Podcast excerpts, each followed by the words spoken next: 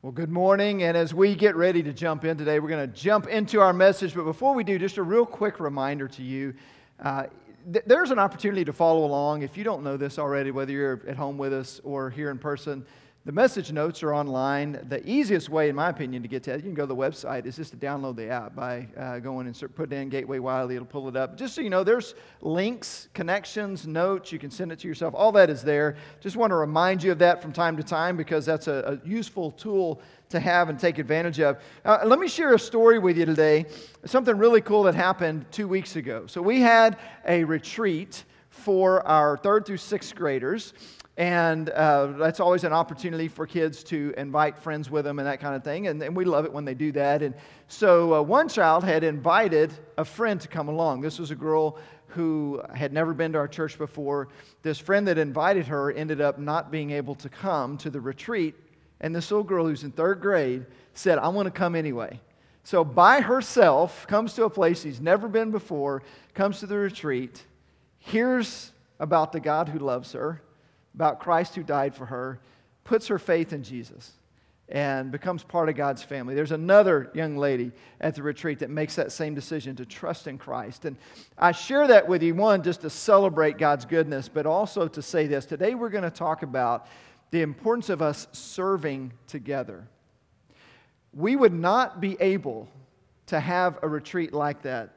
There are two young ladies that, unless God used some other avenue, at this point would not have a relationship with Christ if it weren't for people willing to serve. People who gave up their time, people who were willing to come and be uncomfortable sleeping up at the church overnight with a bunch of little kids running around everywhere, uh, who were willing to tell others about Christ. And stories like that encourage me so much, and it makes me so proud of our church. It makes me proud of so many of you that I know pour your heart into ministry and pour your heart into giving to others and serving. And I just want you to know how much I appreciate that personally, what a big impact that has, and how much I want everybody to be in that same boat. You know, where all of us have found our place, where all of us are serving in some way and, and using the gifts that God has given us. And let me just say this too on the front end of that. I know for some that probably is really intimidating, maybe even flat out scary. Because maybe you think, I don't know what I would do. Uh, I had someone say earlier, I didn't. I used to think I didn't have any spiritual gifts. You know, like maybe God passed me over on that day, and maybe you can relate to that. And if it scares you flat to death, let me just say, don't tune out, okay? But, but God has a place for you, and we're here to help. We're here to come alongside, and we we are happy to do that. But today, I want us to, to continue on in our um, study in the book of Acts. This is the last of our, of our messages in the Better Together series, although we'll keep that theme going for the rest of the year. But last week we were in Acts chapter 5 and talking about fear. If something scares you, it, it, you know, if you remember the story, you weren't here with us Ananias and Sapphira lied to the Holy Spirit about a, a gift that they made and were trying to, to um, just trick people into thinking something that wasn't true, and so they dropped dead on the spot. It says, Great fear seized the church. Yeah, um, that's, that's a pretty logical conclusion there. Um, but I, I, want you to notice something there in, in chapter 5, verse 13. It says, that no one else dared to join them, which makes sense. When people start dying in church, you're probably not going to have uh, a certain group of people that, that, that are going to say, you know, I don't want any part of that. But the very next verse, in verse 14 of chapter 5, says, Nevertheless, more and more men and women believed in the Lord and were added to their number. And so it almost seems a little bit like a contradiction here. You know, so no one else, you know, fear sees the church, no one else dared to join them, but then all these people joined them. So what's going on here? Is, is Luke confused? Is he, you know, and here's what I think it's saying. Those that, that treated Christianity kind of like a, a, freak show. You know, you come and observe the miracles and watch all the cool stuff, you observe it from a distance. Once this happened and people fell dead because they were lying to God, they said, I don't want to have any part of that. Those who weren't really serious about following Christ backed off. But it does say that others were continued to add to their number uh, they continued to grow. We'll see that in chapter 6 here in a minute. So those that were serious about following Christ continued to come. You know, I think what's happening here is that God is weeding out those that, that just really were kind of half hearted, you know, in their in their faith, in their commitment to Christ. And can you imagine? I think about that. Can you imagine being a part of the church where everybody was, I mean, the people that were there were all in. You know, they, they were just going at it. They were serving together. They were, they were uh, meeting together. They were pooling their resources to help each other. And I just have to tell you, church family, that's what I long to see is to be a part of something like that. Where, I mean, we're just all in, passionate about following Christ. And, uh, and that starts, or, or at least a, a part of that, I don't know if it's where we start, but at least a part of that is us being willing to serve together. So let's read about that in Acts chapter 6. Let's pick it up uh, in verse 1. It says, In those days, when the number of disciples was increasing, the Hellenistic Jews among them complained against the Hebraic Jews because their widows were being overlooked in the daily distribution of food. So the twelve gathered all the disciples together and said, It would not be right for us to neglect the ministry of the Word of God in order to wait on tables. Brothers and sisters, choose seven men from among you who are known to be full of the Spirit and wisdom. We will turn this responsibility over to them, and we will give our attention to prayer and the ministry of the Word. This proposal pleased the whole group. They chose Stephen, a man full of faith and of the Holy Spirit, also Philip, Prochorus, Nicanor, Timon, Parmenas, and Nicholas from Antioch, a convert to Judaism. They presented these men to the apostles, who prayed and laid their hands on them. So the word of God spread the number of disciples in Jerusalem increased rapidly, and a large number of priests became obedient to the faith. So, starts off here by saying, the very first verse, in those days when the number of disciples was increasing. So, again, go back to what we said a moment ago. Some maybe were saying, I don't want any part of that, but others were saying, I do want a part of that. I want to be a part of that. And so their, their overall number is increasing and they're caring for each other in a lot of different ways. They're caring for each other spiritually, but they're also, as we've seen on a couple of occasions, they are, they are meeting physical needs for one another because we've seen at least two places where it says that some people sold things and gave to the church and they were meeting needs of others around them. And so now there is a, a major need that comes up, and one of the ways that they did that was by caring for widows.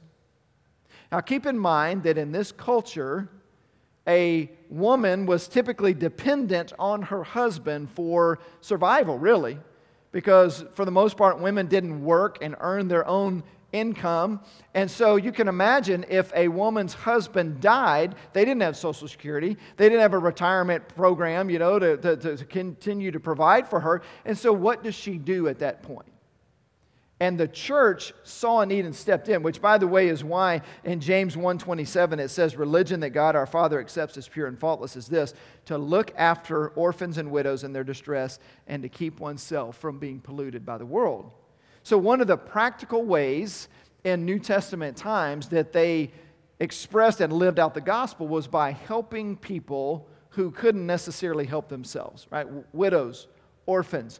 And in this particular case, there is an issue that comes up. There is a problem. The problem is that certain widows were not being fed, they were being overlooked in the distribution of food. But that wasn't the major problem. The major problem is that those who were being overlooked were the Hellenistic or Greek widows. So understand what's going on here.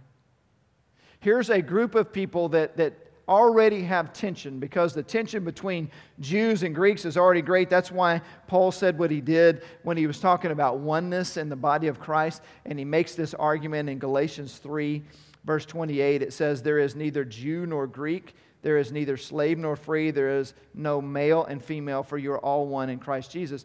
The fact that he had to say there's neither Jew nor Greek tells me that that was a major divide right? The Jews and the Greeks, they, they didn't get along very well. And so there is some racial tension between these two groups of people. And this one group comes forward, and they don't say it like this, but the implication is our widows are being overlooked because they're Greeks. Can you see where this had the potential to tear the church apart from the inside out?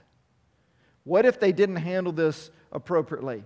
You know, what if there was somebody who intentionally overlooked them, or maybe it was uh, unintentional, and an honest mistake in some way. But either way, you've got these groups of people, and one is feeling like we are intentionally being discriminated against. That has the opportunity to really derail the church at this point. So, this is a pivotal time for the church to say, okay, how are we going to deal with a potentially explosive situation? And their strategy was to raise up seven men. I don't know why they chose seven, but they raised up seven men who would be responsible for making sure that all the widows got fed. And by doing this, it would relieve that responsibility from the apostles, and we'll talk about that in a minute. It would allow them to continue doing what they were doing. But it would also give the opportunity for these seven to step up and to serve in, in a way that allowed them to use their gifts. And so I want us to, to just kind of see okay, what, what can we take from that? As we look at what took place in the early church, what are some of the applications for us? And here's the first one when we serve, we meet real needs.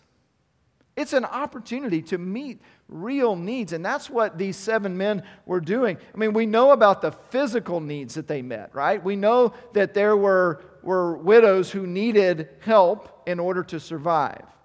But there is a much deeper need here as well. There is a spiritual need that is being met. Because if they had not stepped into it, think about what could have happened in the church. Galatians 5, verse 15. If you bite and devour each other, watch out, or you will be destroyed by each other. I really believe this could have destroyed the church. This could have really been something had they turned against one another and started fighting with one another rather than figuring out a way to serve one another, it could have destroyed the church. And so they were meeting physical needs, but they were also meeting a spiritual need. And, and by the way, uh, did you notice in verse 3, one of the things that they were to look for? He says, Choose seven men from among you who are known, and the first thing he says, who are known to be full of the Holy Spirit and wisdom. We'll get to wisdom in a minute. Full of the Holy Spirit, meaning that they are spiritually mature, they are walking with Christ. Even though their primary job was to figure out how to feed people, they knew that there was a spiritual component to it as well.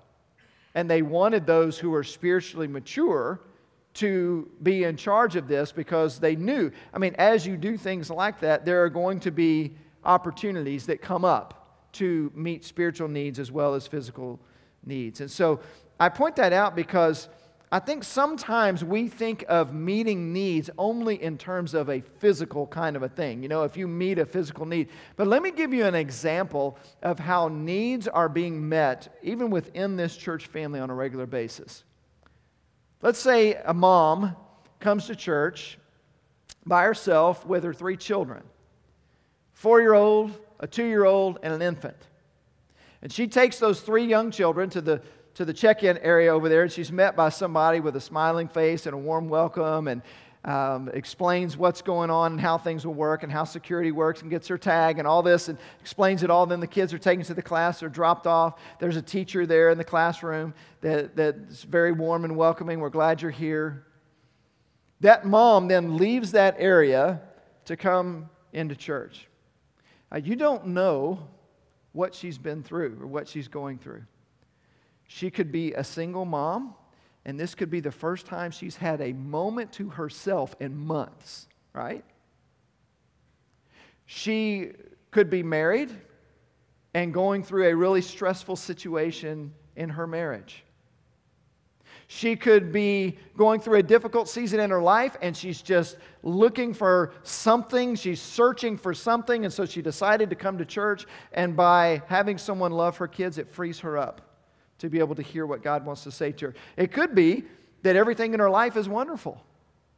You know, maybe her husband's at work and, and but they have a wonderful marriage and their kids are great and everything is good, but she just wants to have a dedicated hour of worship to really connect with God and to grow in her faith. See, we don't know what her situation is. But those people that were there just to smile and say hello and help you get situated, they're meeting a need.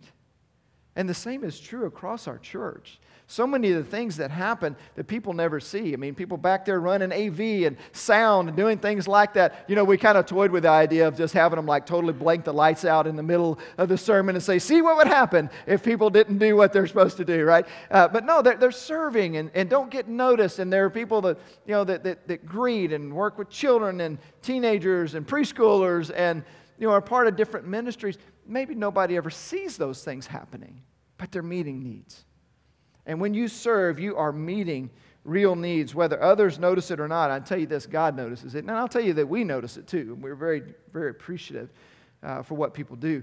But then there are other opportunities that, you know, by meeting needs, it's a little more obvious the type of need that you're meeting. I mean, if you serve as a mentor or a leader in Regen, and you come along somebody who's walking through a very difficult season, maybe dealing with addiction or some other really difficult thing in their life, and you're able to walk with them through that, that's a little more obvious, right?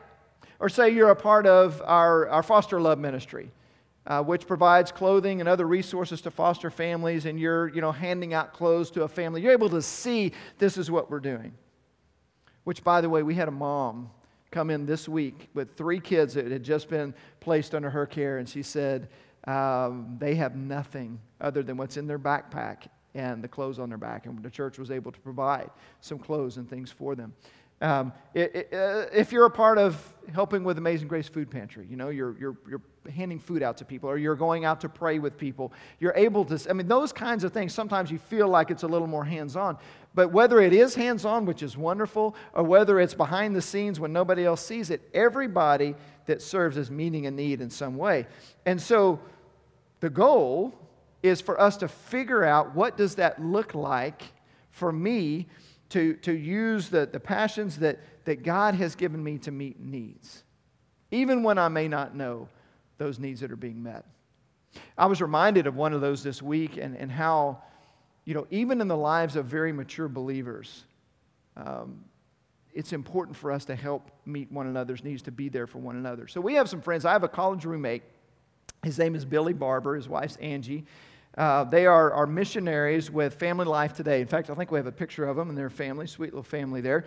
Um, they, they have been serving with Family Life for over a decade now, and I think our church is about to start partnering with them as well and providing some support for them. But um, they've moved to this area from Arkansas and they're trying to relocate. And by the way, having a really, really, really hard time finding a house, as you can imagine, in the market today. They're trying to buy a home, but that's almost impossible to do right now. So they've been living with Angie's sister in Denton. And it's a great situation, and they, you know, they have plenty of room for them and all that. But you know how it is when you're, you're not really firmly planted. And so they came last Sunday, and we got to hang out after church, and we were, we were talking and just talking about, you know, how are you doing and what's going on. And and Angie shared, and she, by the way, gave me permission to share this, but, but she was, we were talking, and, and she just said, I feel so unsettled. And then she just kind of started to, to really tear up, and she said, We don't even have a church home. She said, I don't know, we don't know where to go because we don't know where we're going to live. And not having that church family around her was, you could tell it was really impacting her. And that, that really hit me. And one, it just, you know, my heart went out to her and it made me, made me sad for them. But at the same time, I have to tell you, there's a part of me that went, man, I wish everybody understood the importance of a church family the way she does, you know? But the reason they feel that way is because they came from a great church in Arkansas where they had connections. They were a part of a small group that loved each other and were very close. And I suspect that those leaders and those other members of their small group had no idea the impact that they were having until it wasn't there anymore, right? So we meet needs. When we love each other, when we serve each other, uh, we're, we're meeting needs. But the flip side to that is this that it also is a blessing for us. Wouldn't you agree that it's a blessing to be on the side of helping meet someone else's need? And, and that's, that's a wonderful thing, and that's why I want that for you. I, I, want you to, to be able to experience that, man, God is using me. God is working through me, and I am making a difference for the kingdom. Maybe I'm making a difference in leading someone toward Christ, or I'm making a difference in encouraging someone in their faith, helping them through a difficult season. We should want that. I want that, and I want that for you as well. And so, the question is do you have that the, the blessing of knowing that god is working through you and if not we want to help you move in that direction the good news is this that, that God does have a place for you, a place that fits your giftedness, a place that, that, that fits who you are and, and how He has wired you. And, and it says here, I said I'd come back to this, this phrase, it says that they were full of the Holy Spirit and of wisdom. Here's why wisdom, which by the way, those are two different things. Um, in Romans 11:33, it talks about the depths of the wisdom and knowledge of God.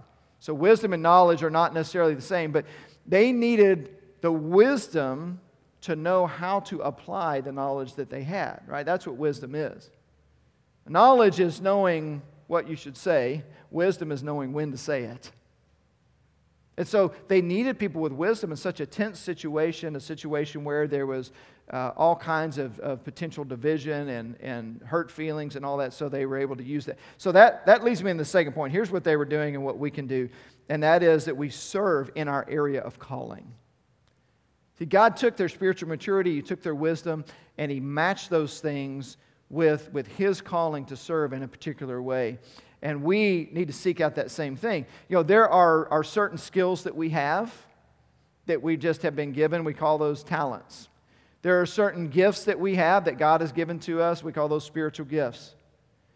When you can marry your God given talents and your spiritual gifts and bring those two together, chances are you're going to find your calling. You're going to find a place where God wants you to, to serve and, and He will work powerfully through you. And He did that with these seven men. And when we do that, it allows us to go deeper, it allows us to be more focused. And so I want to encourage you to seek that out. And again, some, ah, I don't even know where to start. Just start. Just start, maybe start with asking the question, what am I passionate about? You know, what excites me? And is there some way that God can use what I'm passionate about to serve the kingdom in some way? But sometimes you just got to try, right? Sometimes you just got to say, hey, I'm to I'm to give this a shot and see how it goes. Maybe it'll work, maybe it won't work, but, but we're to give it a try. So find those, that opportunity um, and, and, and, and really dive in there and serve. And these seven men did that, but also uh, noticed at the end of verse 3, and maybe this was more for me than it is for anybody else here, but I'll share it with you anyway because I have a feeling it might be for somebody. They were to select these men, and then the end of verse 3 says, We will turn this responsibility over to them, and we will give our attention to prayer and ministry of the word. See, they, they raised these people up, but those who were in charge needed to turn responsibility over to them. They needed to allow them to lead. And that's, that's what happens. It works both ways. When we are serving in our area of calling, it allows us to back away from certain things and to let somebody else step to the front and serve and do what God has called them and gifted them to do. Um, but it also allows us to be more effective in the things that God has called us to do. Because it says right here that they wanted to give their attention to prayer and ministry of the word. And I think it's really, really important for us to understand they weren't unwilling to serve. Okay, it wasn't like, oh, we're too good for that. You know, we're not going to serve the widows. Their point was God has given us a very specific calling. We are to preach, we are to spend time in prayer, and we are to spend time communicating the gospel. And if we get diverted by spending all of our time figuring out how to care for these widows, then we're not going to be able to do what God has called us to do. And so, the cool thing about doing that and, and the way that works is when we do what God has called us to do, it frees others up to do what God has called them to do. Isn't it cool how God works that way? We get to excel, we get to grow in our area of giftedness, in our calling, but it allows others to do the same. And I tell you, I, I have benefited from that tremendously over the last several years. You know, having started the church from the very, very beginning, I kind of had to be involved in pretty much everything from the start. And as the church has grown to be able to, to back away, sometimes that's not easy, by the way. Sometimes it is difficult to turn responsibility over to somebody else. But I'll tell you what I've learned when you have the right people in place, number one, they do it better than you can. And number two, there's a lot of freedom that comes from knowing it. It allows you to focus. And this last, you know, six months to a year for me, I've been more focused on the specific things that God has called me to than at any other time in, in the history of our church. And that's because I've been blessed by people who are coming into their area of calling and are willing to step up. So when we do that, it, it helps. We all help each other. But here's the thing we all have to do our part. Lynn, if you don't mind, bring my little visual up for me here. Uh, we, I brought something with me today to just kind of illustrate this point that every single part has to work together. Every part needs to be connected appropriately in order for things to work. Now, I borrowed this cool little toy here from Stephen and his family, and I've decided that I might want one for myself because this was just kind of fun. So I'm doing my sermon prep and then I'm taking a little break and putting things together. And then Stephen had to finish it for me because I wasn't smart enough to figure it out. But, but this is a little snap circuit board, and maybe you can, can, can see what's going on here. And the way this works is there's all these intricate little parts that are all connected to one another. And it creates these circuits. And when you flip on the switch, it does absolutely nothing if one part is not connected. But if you connect that last little part, now the thing comes on. Everything kind of works together, and that's kind of fun. And we see all the lights, which is really kind of fun. Here's the really fun part, all right? This is, this is why I need one of these at home. See, all this stuff working together does things like this, and you get all the fun little stuff flying everywhere. Pretty cool stuff, right? But if, again, one part, if it just doesn't work, guess what? No more. Just that one little piece is all it takes, and it's not going to work anymore. And I think this is a beautiful illustration of the way the church is designed to work. We can do some, some, some pretty amazing stuff, right? Impact, not just fun, hey, there's things flying in the air stuff, but I mean really fun stuff too, but really impactful kinds of stuff. But if one part isn't connected, we don't work the way we're intended to work. And so, we each need to find our part. And when we do, here's the last thing, and I'll just touch on this quickly because it's time to, to, to, wrap up here. But what happens as a result of that? Let me again read verse 7. It says So the word of God spread, the number of disciples in Jerusalem increased rapidly, and a large number of priests became obedient to the faith. Here's the last thing when we all serve, we advance the gospel. This is some significant stuff that's happening here in the early church because every part is doing their job and they're working together, and the apostles are able to focus on what they are called to focus on. People are coming to faith in Christ. So much so, by the way, that it says that a large number of priests became obedient to the faith. Now, let that sink in for a moment. Priests were those who were highly, highly trained, who had a really strong background in Scripture. You think that they would just willy nilly say, hey, I'm just going to follow this new group that, that popped up over here. I think I'm going to become one of them. They would probably be the most difficult people to convert because of their background, and that was their livelihood, that was their, their, their calling, that's what they did. And yet, a large number of them were becoming obedient to the faith. That tells me that there was incredible power at work in the spread of the gospel. And that happened because everybody was able uh, to do what they were called to do. They were focusing on what they were called to focus on. Gateway family, I hope you share my passion in spreading the gospel to our community and, and really even all around the world. You've heard me say this before, you'll hear me say it many, many times again, but God has put us in a unique situation. We are surrounded by people everywhere.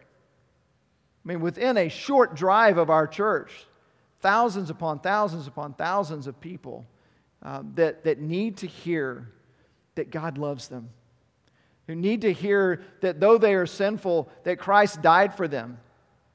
They need to know that God wants them to be part of His family. And God works through us to communicate that message.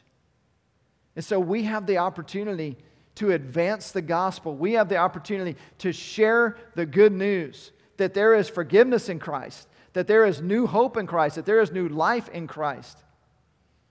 And when we experience that ourselves, then, then we we all join together and we all do our part and we get connected together. And when every part is connected, then we function the way God designed us to function.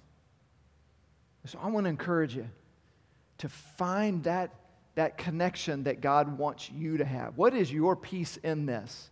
How does God want to work through you to help people get connected? Not only for those who don't know Christ, but for the thousands of people who do know Christ but aren't connected to a church family. Those like Billy and Angie that are like, you know, we're just, we just haven't been able to put roots down. We haven't been able to get connected. And maybe some people don't realize it as clearly as they do the importance of being connected to a church family. See, God can work through us to solve that problem. He wants to work through us. But if that's going to happen, we've all got to find our place and we have to serve together. Let's pray together. Lord, today I pray that you would put a very specific, um, kind of just a next step that we need to take on each of our hearts, Lord. And I, I thank you for those that serve. I, I'm just so grateful to be in a church where so many people give of their time and energy and, and giftedness. Lord, for those that don't, I, I pray that they're able to experience the joy of knowing that they're a part and knowing that they're contributing. And so, Lord, make it clear what that next step is there as well. We love you, Lord. We thank you for using us. Thank you for working through us. What a privilege it is. In Jesus' name we pray. Amen.